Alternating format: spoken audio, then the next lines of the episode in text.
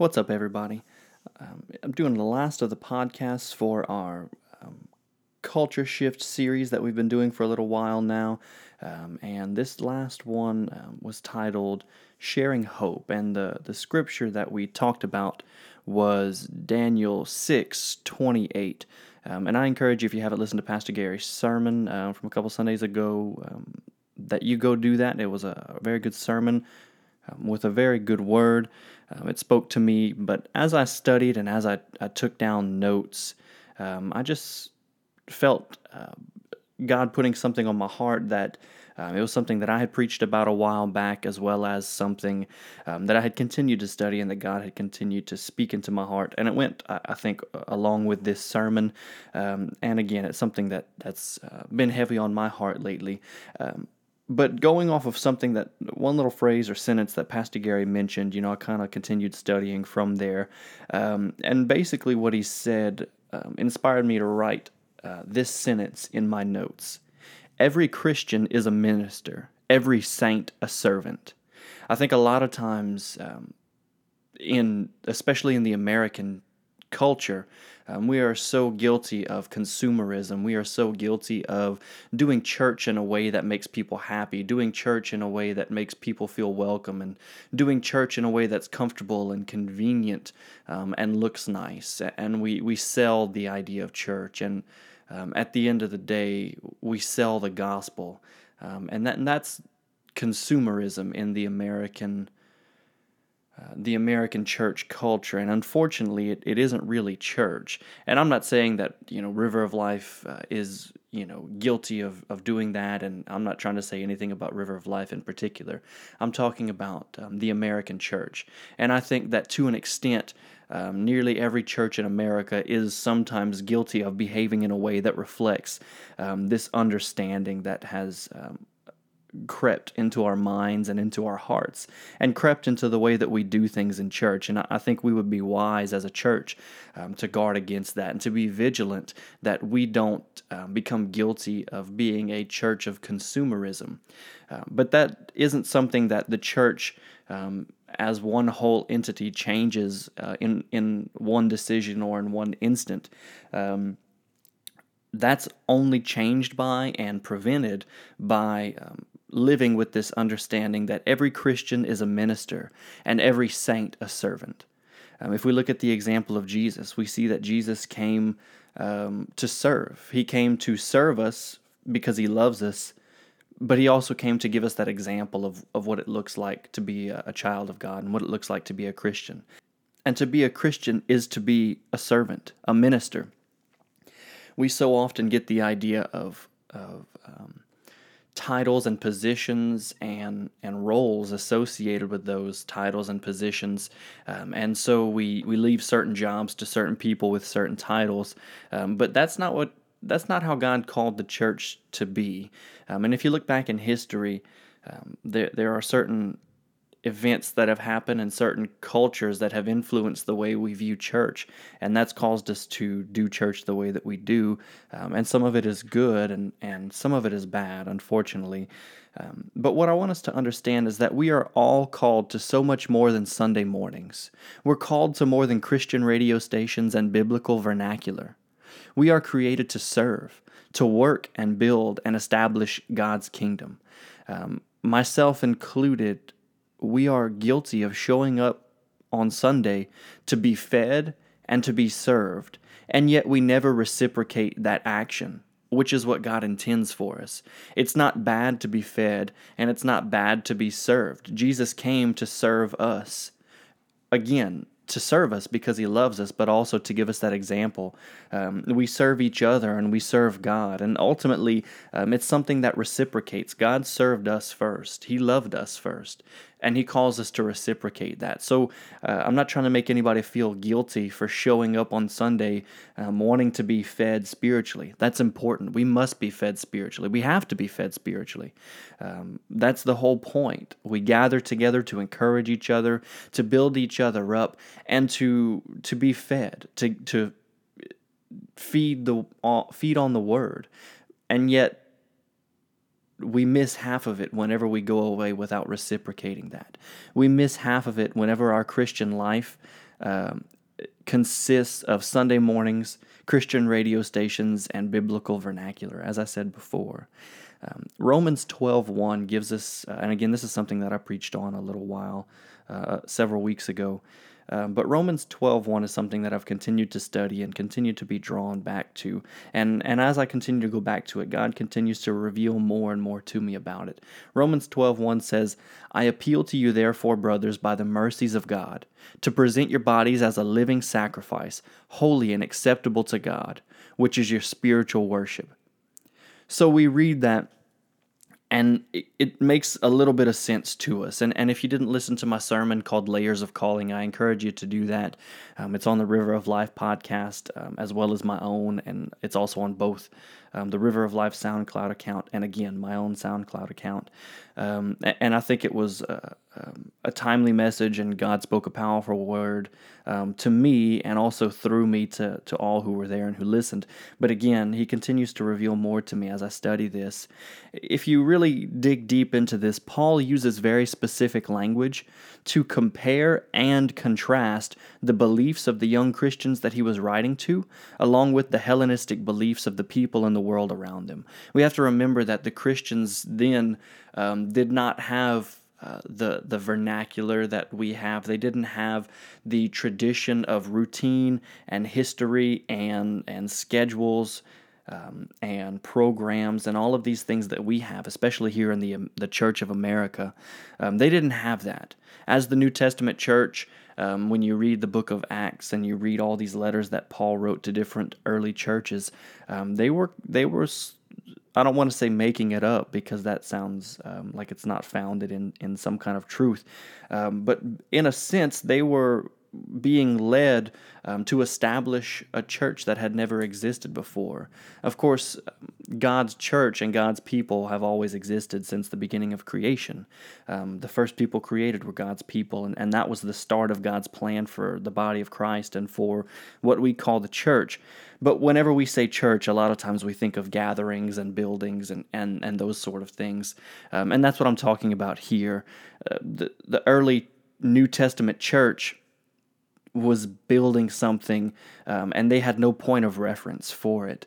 And so Paul is trying to help these people understand um, not how they should do church, but how they should do life. Um, and that life would um, ultimately lead to how they did church. Um, but of course, the Christian church isn't the only church in the world. There were other churches, there were other religions, and especially in this culture of Gentiles, um, this culture of Greeks, or you know, different translations will say different things. Um, but the Greek culture was was a very um, prominent culture, and that word Hellenistic uh, speaks of that. It speaks of the pagan cultures, um, specifically drawing from the Greek influences. And so these Hellenistic beliefs, these Hellenistic um, people had certain beliefs about things and about um, what worship was, the gods that they worshipped, um, and and they believed certain things about the world and about creation and about um, humanity, as all religions do. And Paul wasn't just trying to tell the these young Christians, you know, completely avoid everything these people are doing. Don't look to them, you know, uh, do your own thing. Um, Paul was helping these people that he's writing to in Romans 12:1 understand what we're called to do and he didn't just contrast Christian beliefs against Hellenistic beliefs. He even compared some ideologies and and some beliefs um, and and kind of painted this picture with the vocabulary that he chose to use. And, and that's something that I love about studying Paul's writings. Um, he was a very well educated man, and if you really dig deep into the language he uses, it's, it, it paints a, a beautiful picture. And so we're going to talk about that phrase at the end of Romans 12:1, spiritual worship. Different cha- translations uh, will say different things. Um, it might say, you know, um, present your bodies as a living sacrifice, holy and acceptable to God, which is your um, reasonable act of worship or which is your rational service. Uh, again, different translations put that different ways. Um, but the phrase there in and I'm not going to read it in Greek, but the phrase there in Greek uh, means something very specific, um, and it means a lot to us. Um, there's a word that we use in church, of, of course, we don't use it quite so much in the Protestant church, uh, especially in a non denominational church culture. We don't use the word liturgy a lot, um, but some of you may know that I grew up in the Catholic Church, and so that's a word that I'm very familiar with liturgy. Um, liturgy can be thought of in, in many different ways. Liturgy is the, the way we do church. Liturgy is the work of the church or the work of the people that comprise the church. Um, liturgy is the story that our works tell. You know, the things that we do in church um, tells a story and that's what we call liturgy. Um, I often think of this word liturgy whenever I'm putting together the set list for Sunday. Um, my set lists are a liturgy. Um, I, I, feel that God leads me to put the songs together a certain way and in a certain order to tell a story um, and to lead our hearts on a journey. And of course, we always want to tell the story of the gospel with our liturgy, but we do that in different ways. And so sometimes um, the the liturgy is a liturgy of joy or hope or um, even brokenness. And and so that word liturgy uh, is very important. And we get that word and the understanding of that word from this phrase that Paul uses that um, the ESV translates translates as spiritual worship. And so the first word that we look at is where we get the spiritual part of it. Um, and actually, it's in Greek, the word is logic. Uh, I said I wasn't going to read it in Greek, but that one is literally just the word logic. Uh, and that's where we get our word logic. And so hopefully you, you, you can already begin to develop an understanding in your mind um, of what where we're coming from with that word. It can be translated as logic or spiritual or um, reasonable or rational or even divine. Um, some translations and some texts um, say that this word logic speaks of divine. And this is something that is um, not a contrast necessarily to the Hellenistic view, um, but almost a comparison, because this is a word that the Hellenistic beliefs, the Greek, um, the different Greek religions and pagan religions in that area and that culture, um, they understood, they had a certain understanding of this word logic. Uh, and that understanding had huge implications for the way that they believed and the way that they lived.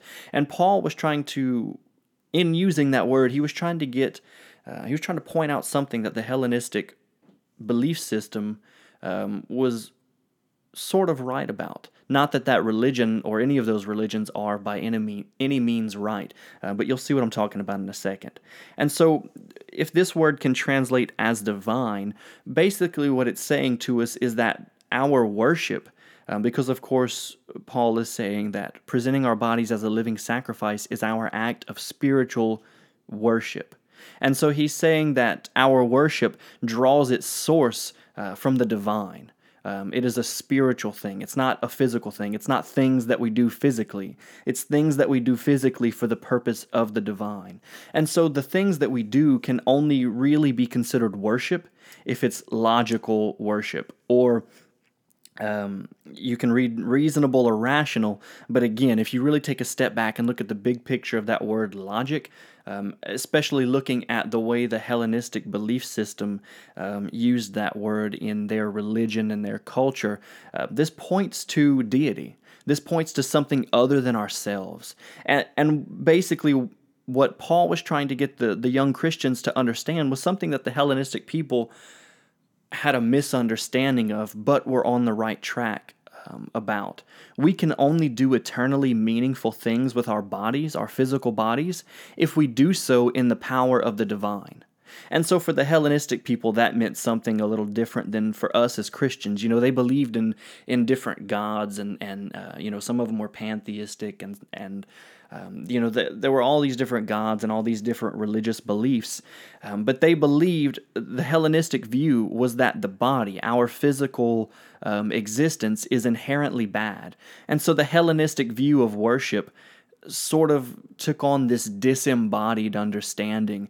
Um, it, it, was sort of a, a, metaphorical thing. And so, whenever they did something that they considered to be worship, um, they considered it to be purely spiritual. Um, and if their physical being was was contributing to it, then it must be bad.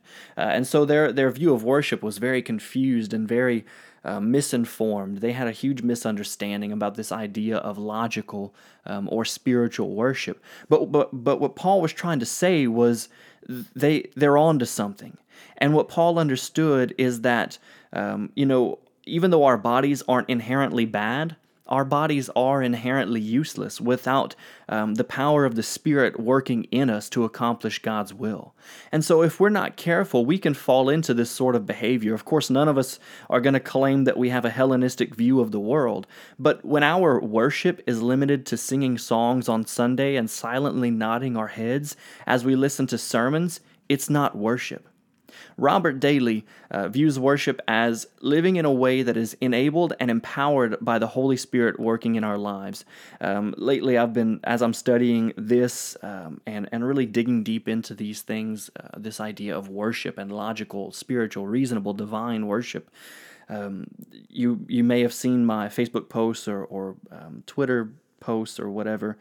Um, and I quoted Robert Daly as I was studying some of his writings.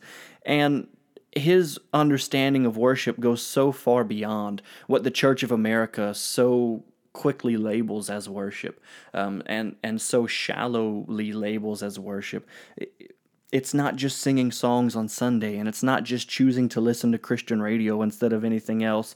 It's not choosing to use a certain um, spiritualistic vernacular rather than you know regular words.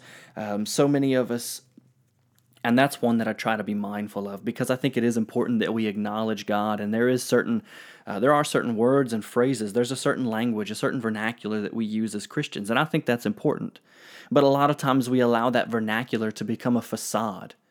And and that vernacular is what we're calling our worship. You know we say when people ask how we're doing instead of saying oh I'm doing all right we say oh I'm blessed and it becomes this facade and, and it's like well i'm worshiping and i'm i'm living this lifestyle that puts god first but really all we're all we're doing is is putting up this front of of songs and routines and schedules and and certain uh, certain words and phrases that are common to our church culture.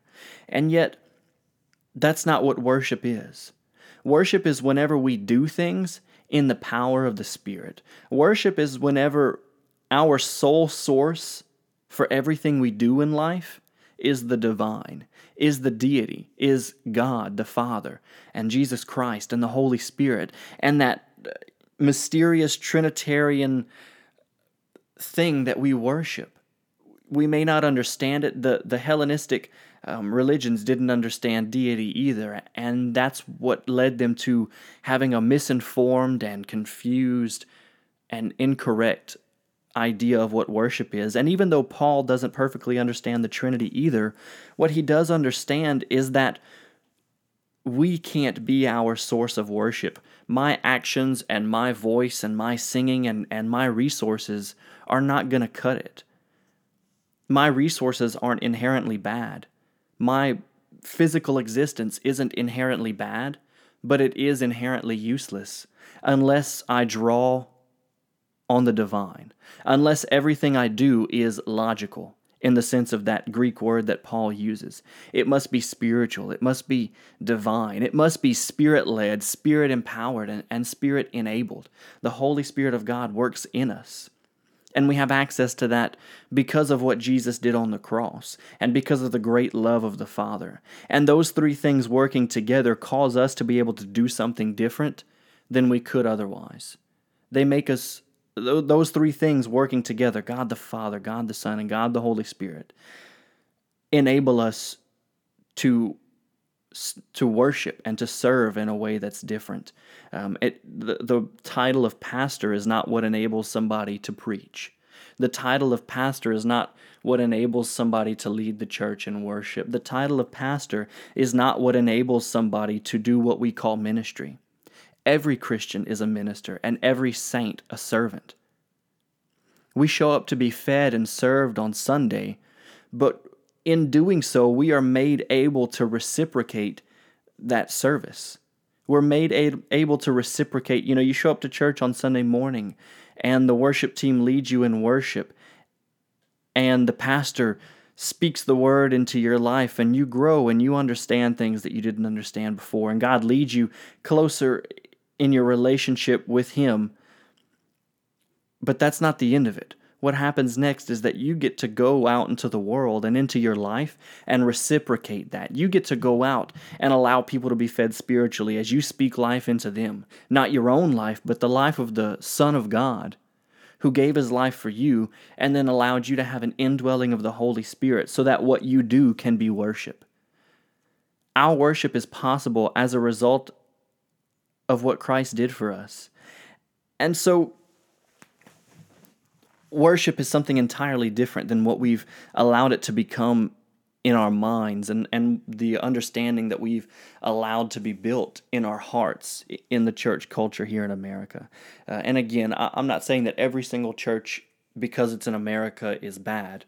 But what I am saying is that every single church, not just in America, but especially in America, in my understanding and my experience. Of course, I'm American, so that's the only, really the only experience I have but even just going to visit our friends in Merida, um, they're certainly not perfect and they don't have a perfect understanding of what church is or what church is supposed to be.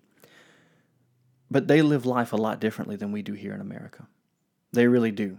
Uh, they, what they do on Sunday morning is essentially the same thing they do um, Monday through Saturday. They live life in a way that glorifies God. And again, I'm not saying they're perfect and I'm not saying they're better than us. Um, but I think the culture of the church in America has has gotten filled with with misunderstanding of what Romans 12:1 means when it talks about presenting our bodies as a sacrifice and when it talks about worshiping God. We've gotten that very mixed up.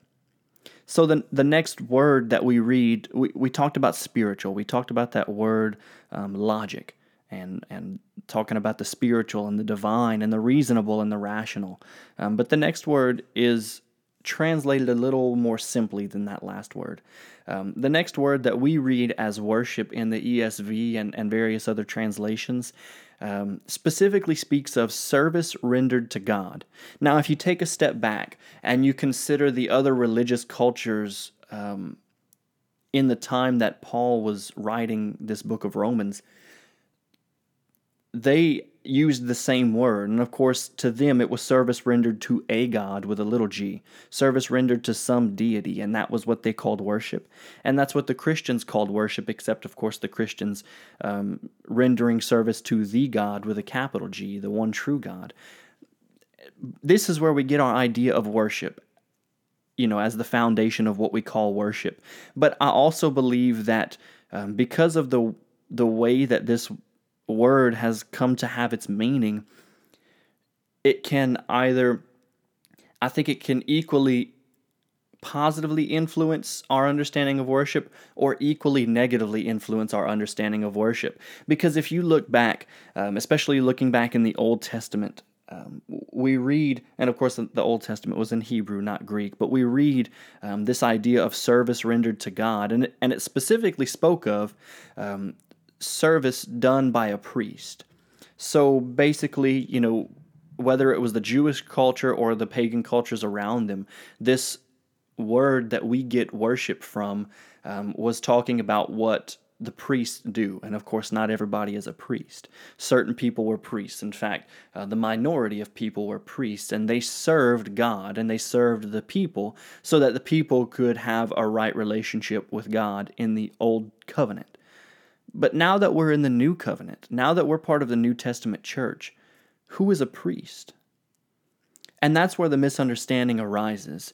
We get this idea of worship in our minds, and we either think that worship is something that everybody does, but it's like the singing and going to church and signing up to, to volunteer for things and to serve, you know, once or twice a month in the nursery or in children's church or media or, or whatever the case.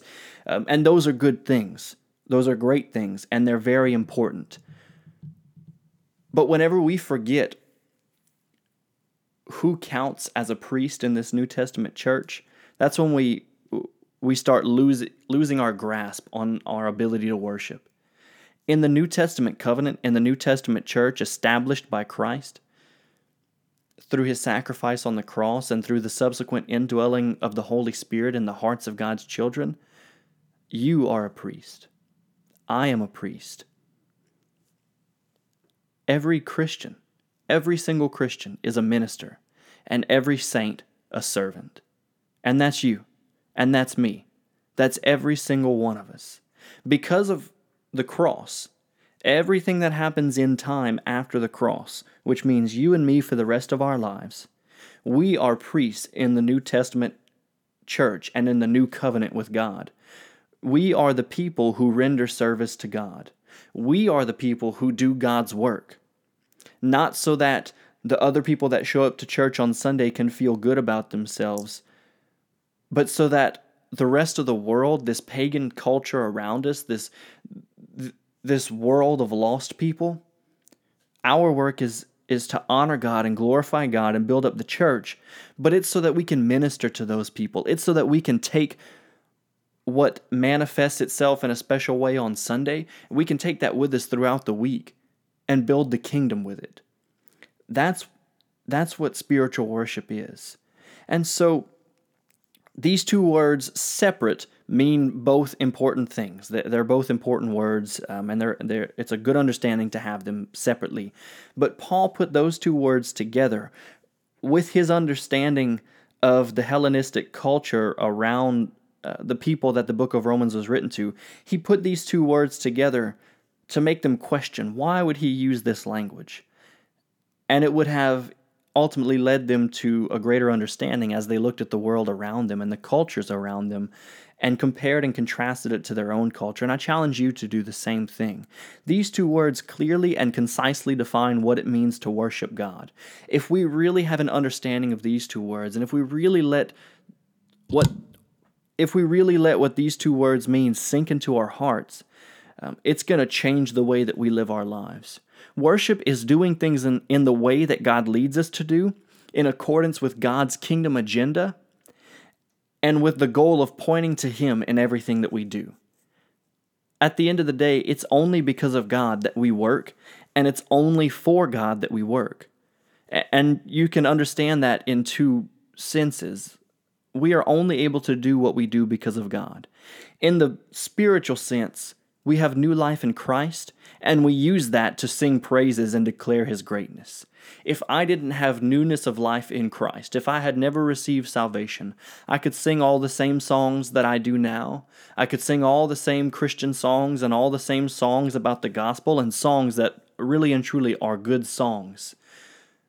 But if I didn't have the life of Christ in me, if I didn't have the, the Holy Spirit living inside of me, it would mean nothing and it would be useless and, and it would have no purpose. But because of my new life in Christ, whenever I sing Christian songs, they become praises to God and they declare His greatness. And in the same way, whenever I work, I'm building the kingdom. Whenever I interact with people, I'm building the kingdom, provided that I'm doing it in step with the Spirit and, and in the leading and guiding of the Spirit. But also in the physical sense, not just in the spiritual sense, in the physical sense, our bodies biologically only exist because of His creation and sustenance of the universe. So, in both the spiritual sense and the physical sense, what do we have without God? We have nothing without God, and we certainly don't have worship without God. We don't have worship. We cannot worship in a misunderstanding of what worship is. We as as the church and as the body of Christ, we will never get Romans 12:1. And Paul can appeal to us by the mercies of God all he wants to present our bodies as a living sacrifice. You can read that verse a hundred times a day every day. But if we don't get what spiritual worship is, if we don't understand what it means to present our bodies as a living sacrifice, we'll never be able to worship. Paul says, I appeal to you, therefore, brothers, by the mercies of God, to present your bodies as a living sacrifice, holy and acceptable to God, which is your spiritual worship. When we present our bodies as a living sacrifice, what we're saying is, I may not be a pastor necessarily, but I'm a minister. I may not be um, a worship leader necessarily, but I'm a minister. I may not be this and I may not be that. You might not have any role as far as you understand. You might not have any role in in in the church. At River of Life, your name might not be on be At River of Life, your name might not be on any sign up sheet, uh, and you might not serve in any ministry at all. You might just show up on Sunday and sing songs and listen to the sermon and take notes and fellowship with people and go home. But the fact of the matter is, because you are a New Testament saint, because you are a child of God in the New Testament church after the work of the cross, the work that you do is called to be um, what Paul would have called the work of the priests. We are all commanded to present our bodies, our whole being, which means all that we are and all that we do, as a sacrifice. Um, as I was studying, one phrase that a few different writers used was an unbloody sacrifice. And so, if you look back at the Old Testament covenant, sacrifices were bloody. They required the, the shedding of blood because they would kill an animal to sacrifice for the atonement of sins. But of course, we know that Jesus, our high priest, the Son of God, our Savior, shed his blood once and for all so that our sacrifice to God can be an unbloody sacrifice. In other words, a living sacrifice. Though we are sacrificing ourselves, we are still alive. More alive than we ever were before, because Christ imparts his life to us through the shedding of his blood. And so, in response to the model of Christ, we present our bodies to our Heavenly Father through the enabling of the Holy Spirit in our lives. That's the only way we're able to accomplish that. And so, this idea of logical service, reasonable service, rational worship, divine worship, spiritual worship. It's not just about getting goosebumps while you're singing your favorite worship song. It's not just about feeling good about yourself because you um, provided food to a family who just suffered a loss. It's not just about having a sense of self gratification or satisfaction in life um, because you serve every Sunday or you serve every month on, on whatever ministry you, you've uh, chosen to be a part of. Those are all good things to do, but that's not what it's about. That's not what worship is. Inherently, those things are useless. Those things accomplish nothing good eternally if they're done for the sake of your own satisfaction, your own gratification. But when we do these things because we're led by the Spirit to do so, when we do these things in response to what the Holy Spirit um, is prompting us to do and, and what God is placing into our hearts through the indwelling of the Holy Spirit, that's when it becomes worship. That's when it becomes eternally meaningful. That's when it becomes something that will echo for the rest of eternity. Eternity in the presence of God will be filled with the echo of our worship. And it will continue to echo because we will continue to worship Him for all of eternity. And it starts now. We can start tomorrow if we're still alive tomorrow. We can start next week if we're still around next week. We can start next Sunday if we make it to next Sunday. But the fact of the matter is, people die every day. And it could be me, and it could be you. We don't know. God calls us to worship now. In the same way that I can receive the benefits of salvation now, in the same way that I'm living under the umbrella of grace now because of the cross, in the same way that the Holy Spirit is currently dwelling with me, abiding with me, I'm called to abide with Christ now, to worship now. And so I challenge you to rethink um, what worship is, to really examine um, your heart in that matter. Or I guess I should say, to allow God to help you understand what He sees in your heart. Because we can examine our heart all day long, we can try to pick our own brains all day long, but at the end of the day, um, we need the wisdom of God to, to give us the appropriate understanding if we're going to make a difference, not only in our, our own selves, but in the, the church culture around us and the world around us. Um, we have to worship. We have to get worship right, or we're going to miss it. Now, I'm not claiming because I said all this that I've got it right. Um, I still mess up. Um, I still get a wrong idea of what worship is. Um, some Sundays, as I lead the church in worship, um, you know, I'm frustrated with something or I don't feel confident about something. Um, and, and I struggle to really be in the place that I need to be. But I'm grateful that God uses me in spite of that. However,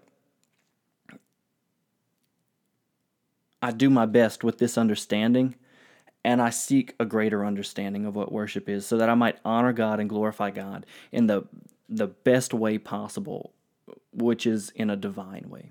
And so I challenge you with that um, to rethink what worship is and allow God to shape your understanding of worship, that you might glorify Him um, and in all things that you do, build His kingdom and point to Him um, above all else.